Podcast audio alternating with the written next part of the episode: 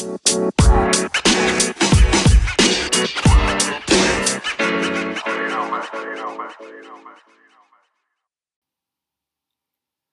nay mình đã đọc truyện Trại Hoa Vàng của Nguyễn Nhật Ánh. Đây là một câu chuyện tuổi thơ rất dễ thương. Buổi sáng nay mình đã cảm thấy không khỏe. Có thể là do nhiều ngày không ra ngoài, không gặp gỡ nên mình cảm thấy hơi bí bách. Và vì tâm lý không thoải mái nên có thể cơ thể cũng không được tốt. Nhưng sau khi đọc xong câu chuyện thì mình đã cảm thấy nhẹ nhõm và khoan khoái hơn rất nhiều. Hy vọng câu chuyện này cũng có thể giúp bạn có một tâm trạng vui vẻ hơn. Lúc tôi buông thùng tưới xuống và ngồi thở hổn hển trên bậc đá sau hè, mặt trời vẫn chưa mọc. Phương Đông chỉ mới hửng sáng với những đám mây treo lơ lửng cuối chân trời xa vừa kịp nhuộm hồng. Nhỏ Thảo nhà bên cạnh cũng dậy sớm như tôi, đang đốt lá ở cuối vườn. Khói lên nghi ngút khiến làn sương buổi sớm chưa kịp tan đã trở nên dày đặc. Trên ngọn hải đường lập lòe, hoa đỏ sát hàng rào nhà nhỏ Thảo. Lũ chim sẻ chí chích gọi nhau hệt như một bọn trẻ lắm mồm. Tôi hít một hơi đầy lồng ngực và đưa mắt ngắm khoảng vườn của mình với vẻ chiều mến. Bên cạnh những đóa đồng tiền rực rỡ như những ngọn pháo bông, những bông cẩm trướng e ấp một nét đẹp thùy mị, dịu dàng là những bông hồng xinh tươi và quý phái. Những cụm hoa chen nhau chiếm trọn gần lửa khoảng vườn. Vườn nhiều loại hoa nhưng gần như chỉ có một màu vàng.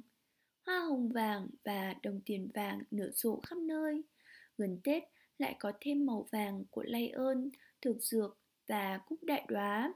Những loài hoa chỉ hợp với khí hậu cuối năm.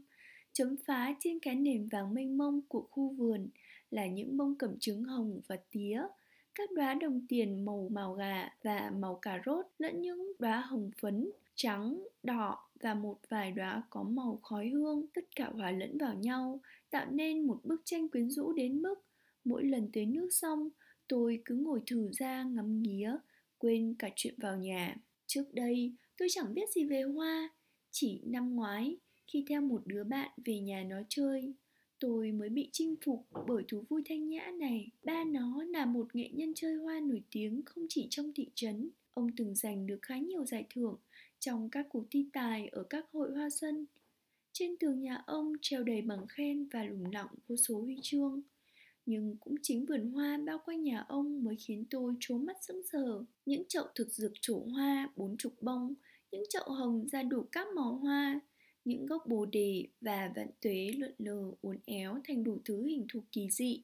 Tất cả khiến tôi có cảm giác như vừa đặt chân vào thế giới huyền bí của các loài ký hoa dị thảo. Kể từ ngày đó, tôi thật tành chơi hoa. Lúc đầu không có tiền, tôi chỉ dám trồng răm bụi đồng tiền, vài hàng thực dược Dần già tôi trồng thêm những loại hoa khác để thỏa mãn ham thích mỗi ngày một tăng của mình. Tôi bắt đầu rình rập đánh cắp tiền của mẹ tôi. Mẹ tôi mở quán giải khát ngay trước nhà. Tiền bạc thu vào đều bỏ trong ngăn kéo đằng sau quầy. Cuối ngày mẹ tôi mới lôi ra đếm lại và sau khi sắp xếp từng tờ phẳng phiu cẩn thận.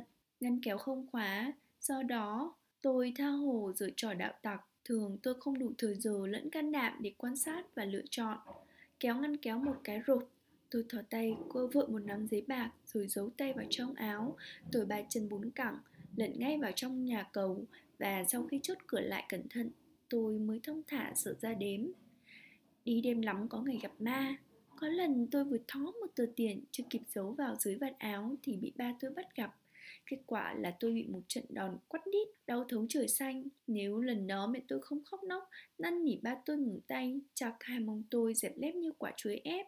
Nhưng trong cái xui, bao giờ cũng kèm theo cái hên. Sau trận đần đó, nghe tôi khai đi đánh cắp tiền chỉ để mua hoa, mẹ tôi bỗng thương tình, nên từ đó về sau, mẹ thường giấu ba dấm rú tiền cho tôi. Có lẽ mẹ tôi nghĩ thả để tôi bận bịu với thú trồng hoa còn hơn để tôi suốt ngày đàn đúng với đám bạn bè chọc pizza kết băng kết đảng dụ nhau đánh nộ hoặc tiêu phí thì giờ vào những cái trò ba lăng nhăng khác bà tôi trước sau vẫn chẳng ưa gì cái trò hoa cỏ vô tích sự của tôi chỉ đến tết năm nay khi tôi bán được mấy mươi chậu thực dược và cả trăm nhành lay ơn lấy tiền mua sách vở và sắm cho nhỏ châu em gái tôi một cái cặp sách thì ba tôi mới bớt thở ơ với khoảng vườn của tôi. Thỉnh thoảng vào những buổi chiều rảnh rỗi không phải nấu đồng, nấu sắt, ba tôi làm nghề mua bán phế liệu. Ông bắc ghế ra, ngồi ngoài vườn gật gù thưởng thức công trình của tôi. Nhưng đó là những lúc ba vui vẻ, thư thái. Còn những khi trong lòng bụi hay có chuyện lo nghĩ, ông lại nhớ lại chuyện học hành đẹp đẹp của tôi, thế là ông lại đâm cáu. Cái thằng đầu bò này, học hành không lo, suốt ngày cứ hoa với lá, có ngày tao đốt sạch hết cái đám hoa cỏ của mày cho coi. Đầu óc tôi vốn không được thông minh lắm, học hành năm nào cũng dở dở ương ương, nên mỗi khi điên tiết tôi chuyện gì, ba tôi thường gọi tôi là thằng đầu bò. Tôi ức lắm, nhưng nghe xét rồi cũng thấy quen tai. Đang mơ màng nghĩ chuyện đâu đâu, tôi bỗng giật bắn mình bởi một tiếng gọi sát bên tai. Ê! Tôi ngoảnh lại, thấy nhỏ Thảo đứng sát hàng rào nhòm sang. Một tay cầm chổi, một tay cầm trái ổi chìa ra phía trước. Nó cười tươi, cho anh nè. Tôi vốn háo ăn, thấy ổi là chảy nước miến, nên mở cửa rào chạy sang. Ổi đâu vậy? Tôi hỏi cho có chuyện, chứ thực ra tôi biết tọc nhỏ thảo hái ổi trong vườn. Cuối vườn nhà nó có 5, 6 cây ổi, cây nào cây nấy, chịu trái.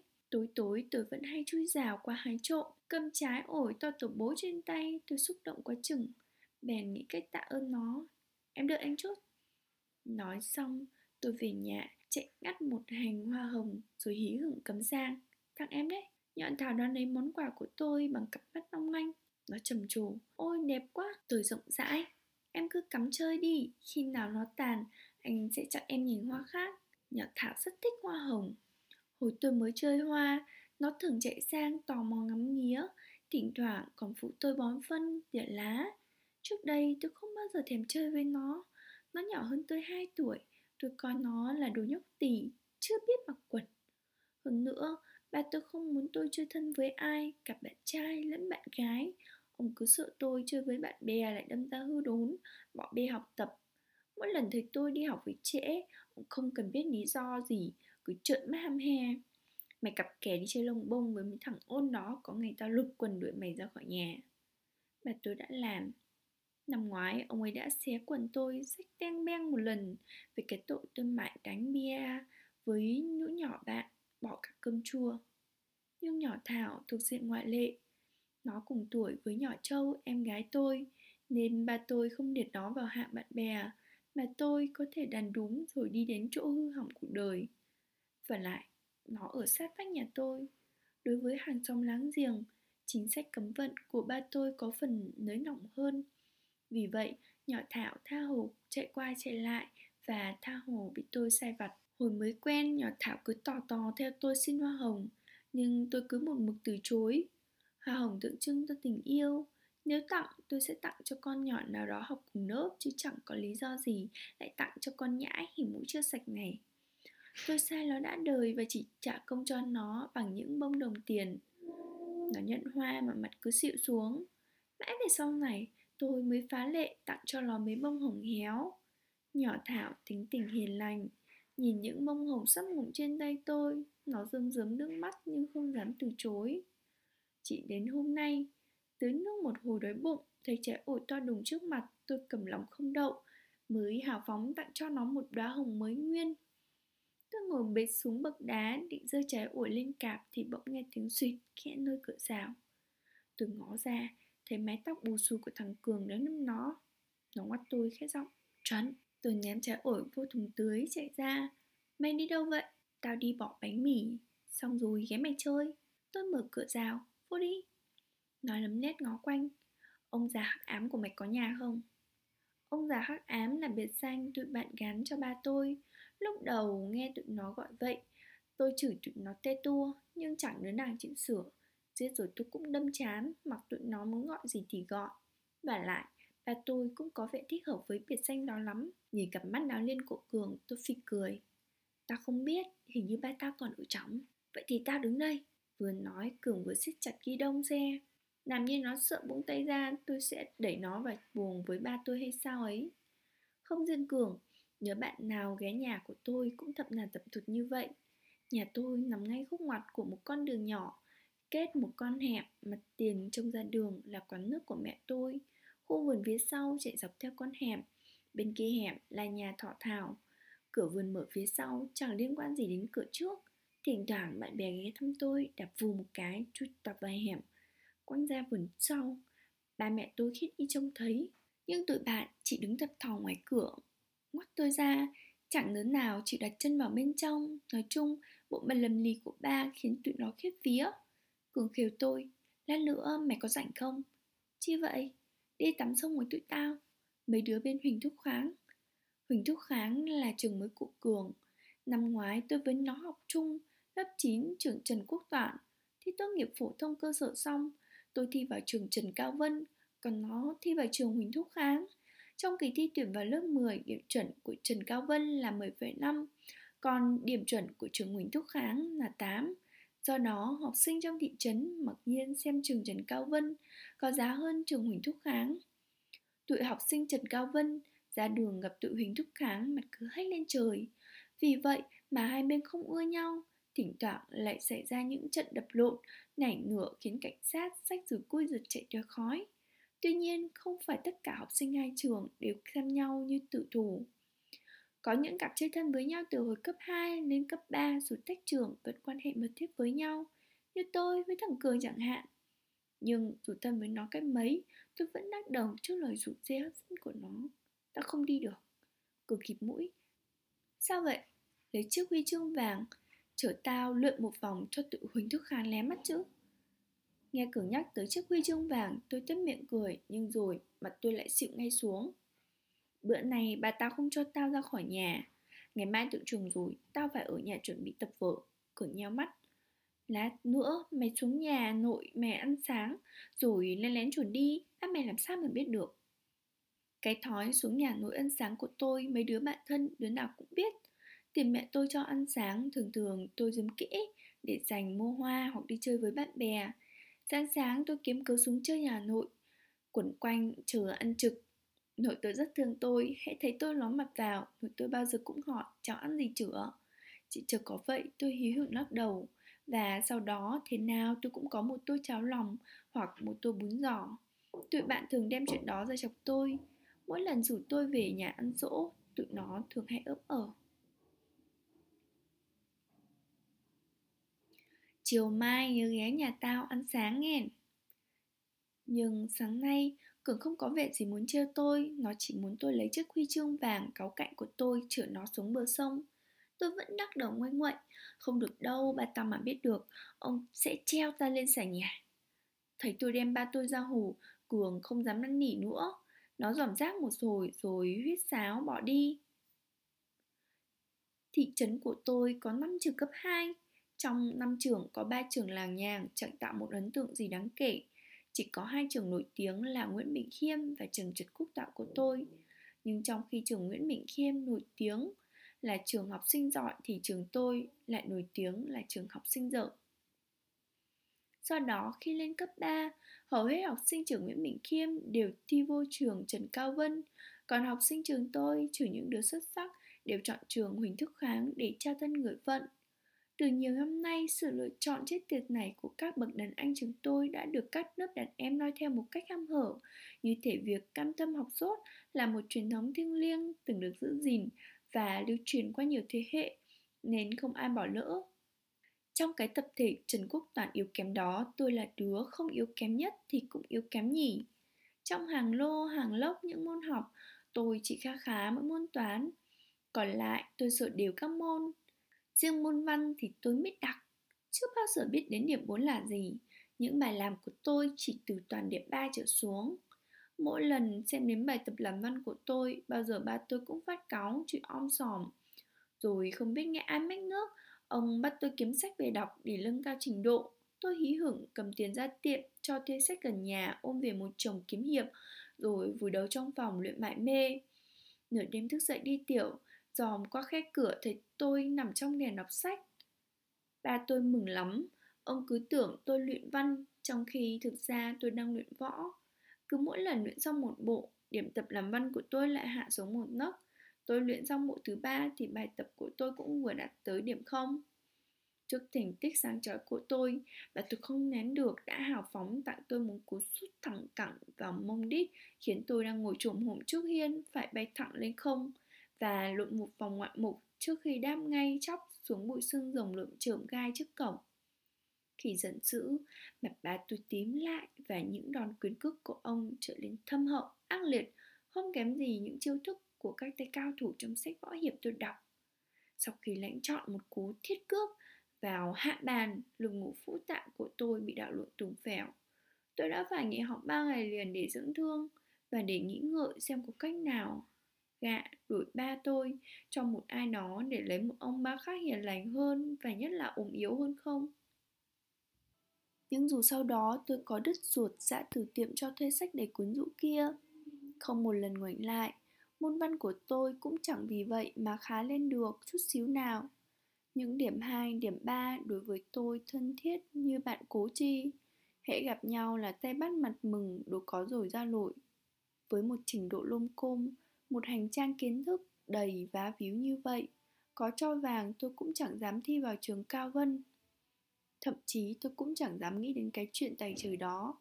Học hành nẹt đẹt như tôi, chỉ cần thi đậu vào lớp 10 trường Huỳnh Thúc Kháng, bà tôi đã bày tiệc mời cả nước đến ăn mừng rồi. Sật đầu mà nghĩ đến chuyện trèo cao. Vậy mà tôi đã trèo cao, đã chơi sang. Tôi nộp đơn xin thi vào trường quý tộc Trần Cao Vân, trong khi cả khối đứa học giỏi hơn tôi không dám bén mạng đến cổng trường nổi tiếng đó. Quái lạ hơn nữa là tôi trèo cao mà không bị té nặng. Cái tin tôi đậu vào trường Trần Cao Vân khiến những ai quen biết tôi, kể cả những người mới gặp qua tôi một lần đều sửng sốt. Dĩ nhiên sửng sốt nhất chính là tôi, kế đến là ba tôi và mẹ tôi, bởi hiểu con không ai bằng cha mẹ.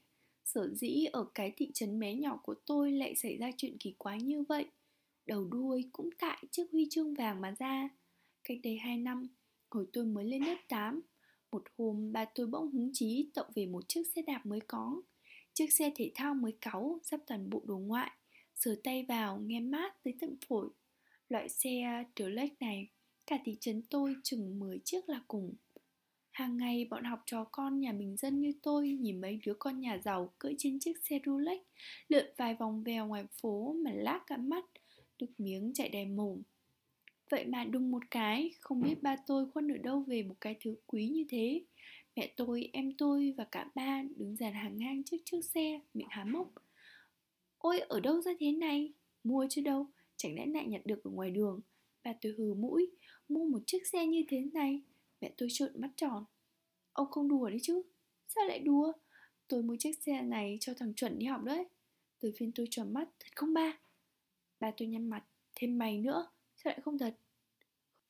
Không kèm được, tôi lập tức nhảy cỡ lên, hòa chân múa tay như một người nghèo mặt dẹp, Uống dưng chúng độc đốc 250 triệu, miệng nghêu ngào Cho em xin một chiếc xe đạp, xe xinh xinh để em đi học. Rồi tôi quay sang nhỏ trâu, giọng hào hứng. Chiều nay anh em mình tha hồ vi vu. Tao chở mày. Chiều nay mày chưa được cưỡi xe đi đâu. Tôi chưa nói dứt câu, bà đã cắt ngang khiến tôi cụt hứng. Tôi nần nỉ. Chiều nay hay sáng mai cũng vậy thôi chứ khác gì đâu ba. Ba tôi thản nhiên, sáng mai mày cũng chưa đi xe này được. Tôi ngơ ngác, vậy chừng nào con mới đi được? Chừng nào mày thi đậu vô lớp 10, tao sẽ giao xe cho mày. Lúc này bom nguyên tử có nổ ngay giữa nhà, chắc cũng không gây chấn động bằng lời phán của ba tôi. Mẹ tôi và nhỏ Châu đưa mắt nhìn nhau, mặt mày đầy vẻ kinh dị, còn tôi thì nghe tai mình ủ đi, miệng rên rỉ. Lớp 10 trời đất ơi, còn những hai năm đằng đẵng nữa, biết mình có sống tới lúc đó không? Tôi đầu xuống bàn và nghe giọng ba tôi lạnh lùng vang bên tai. Nếu mày chết rồi thì thôi, nhưng nếu còn sống, tao sẽ đợi mày. Nhưng dường như cho rằng làm khổ tôi như vậy vẫn chưa đủ. Trước khi bỏ ra khỏi nhà, ba tôi còn tái bút thêm. Thi đậu vô lớp 10, nhưng phải là lớp 10 trường Trần Cao Vân kia. Ngữ tôi mà thi vô nổi trường Trần Cao Vân. Bà tôi ra điều kiện như vậy, chẳng khác nào bảo tôi đi hái mặt trăng. Nỗi tuyệt vọng đánh gục tôi hoàn toàn. Tôi chán nản đập tay xuống bàn và rít qua kẽ răng. Thả chết sướng hơn. Sau đó dĩ nhiên tôi không chết. Nhưng tôi sống, khổ sống sợ. Nhìn báu vật bày sở sở trước mắt mà không được đụng tới. Điều đó khiến tôi đau đớn còn hơn là lãnh vài cục thú. Thì cướp vào hạ bàn. Mẹ Mục Kiều Liên bị đầy trong hỏa ngục. Thấy cơm mà phải nhịn đói chắc cũng ấp ức tự hộ như tôi là cùng. Sau lần đó bà tôi khóa xe dựng vào góc nhà không cho ai sờ tới. Ngay cả ông ông cũng không bao giờ lấy ra đi. Lâu lâu ông lại lôi ra kỳ cọ chùi rửa sạch bong xong lại cất vào. Có lẽ ông cố giữ nó cho thật mới để chờ ngày trao giải cho tôi. Bạn bè tôi biết chuyện, gọi nó là chiếc huy chương vàng. Thừa lúc ba tôi vắng nhà, tụi nó rủ nhau kéo tới tham quan. Sau khi ngắm nghía đã đời, mỗi đứa quẹt tay vào chiếc huy chương vàng một cái rồi ra về. Trời ơi, khi đọc đến đoạn này thì mình thấy rất là buồn cười. Câu chuyện có phần nào đó giản dị, hài hước mà nhẹ nhàng cậu bé chuẩn thì thú vị và có những cái chi tiết kiểu như là đọc truyện, thâu đêm, suốt sáng, rồi có những cái ngày học tập nhưng mà mình không thấy khá hơn. Rồi rất sợ ngày xưa bị bố mẹ mắng, rồi chuyện bố mẹ sợ con cái. Mình chơi với những cái bạn bè mà học không tốt, sợ ở gần mực thì đen. Rồi chuyện khi mà mình chơi với ờ, những bạn hàng xóm khác thì bố mẹ sẽ ít cấm đoán hơn rồi chuyện những cậu bạn nghịch ngợm của mình khi mà đến chơi nhà thì cứ thậm thà thậm thọt. Chuyện ờ, mình ăn cắp tiền, xong tấm rúi đi mua hoa, sợ bị phát hiện.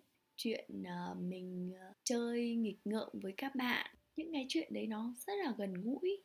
Rồi chuyện đi học được điểm kém. Rồi khi mà đi thi vào trường cấp 3 thì sẽ có những cái loại trường mà tụi nhỏ sẽ tự phân với nhau rằng trường này thì là trường cho những người học giỏi, rồi trường này sẽ cho những người học dở. Rồi khi những cái bạn ở trường học giỏi đi qua thì thường ngếch mắt lên những, với cái trường kém hơn, rồi xích mích và đánh nhau. Đấy, cái chuyện đấy nó nó rất là đời thường, nó rất gần gũi và đôi phần nào đấy nó có sự buồn cười ở trong đấy. Nó làm mình cảm thấy rất là thích thú. Nhất là nghe đến chuyện cái um, huy chương vàng của trận thì mình thật sự là buồn cười lắm vui lắm.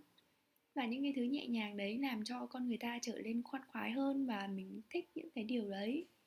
Không biết là các bạn có thích hay không? Hôm nay thì mình sẽ đọc đến đây và um, để đến lần sau thì mình sẽ đọc tiếp cho các bạn nghe nhé. Mình rất cảm ơn các bạn đã lắng nghe.